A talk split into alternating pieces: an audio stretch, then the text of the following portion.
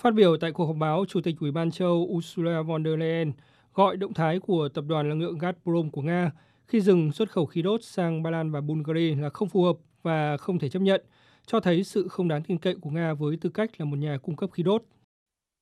First, we will ensure that Gazprom's decision Chúng tôi sẽ đảm bảo rằng quyết định của Gazprom có tác động ít nhất có thể đến người tiêu dùng châu Âu. Hôm nay các quốc gia trong nhóm điều phối khí đốt nhóm họp. Ba Lan và Bulgaria đã cập nhật cho chúng tôi về tình hình.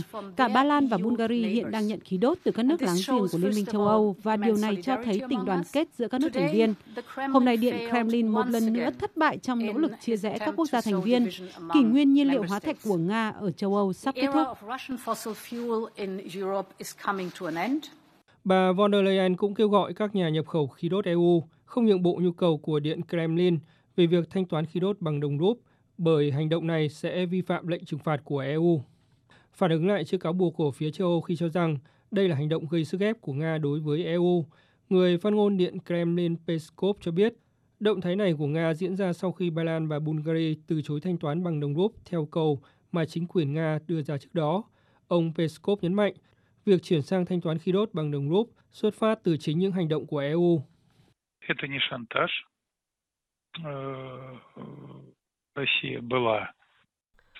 Đây không phải là tống tiền.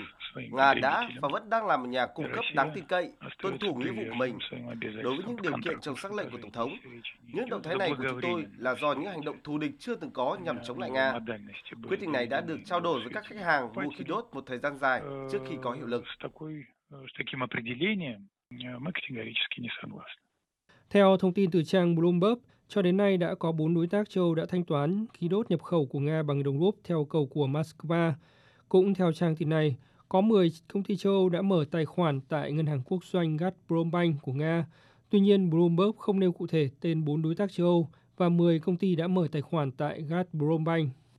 Theo đề nghị từ phía Nga, các công ty châu Âu phải thanh toán khí đốt Nga bằng đồng rúp thông qua việc mở tài khoản đặc biệt tại Gazprombank để đổi ngoại tệ thành đồng rúp, phục vụ quá trình thanh toán cho công ty Gazprom bằng đồng rúp của Nga. Dự kiến ngày 2 tháng 5, Bộ trưởng Năng lượng của các quốc gia thành viên EU sẽ gặp mặt để thảo luận về tình hình năng lượng của khối. Hiện châu có rất ít lựa chọn thay thế cho khí đốt của Nga, nhất là khi thị trường khí đốt toàn cầu đã rất eo hẹp từ trước cuộc khủng hoảng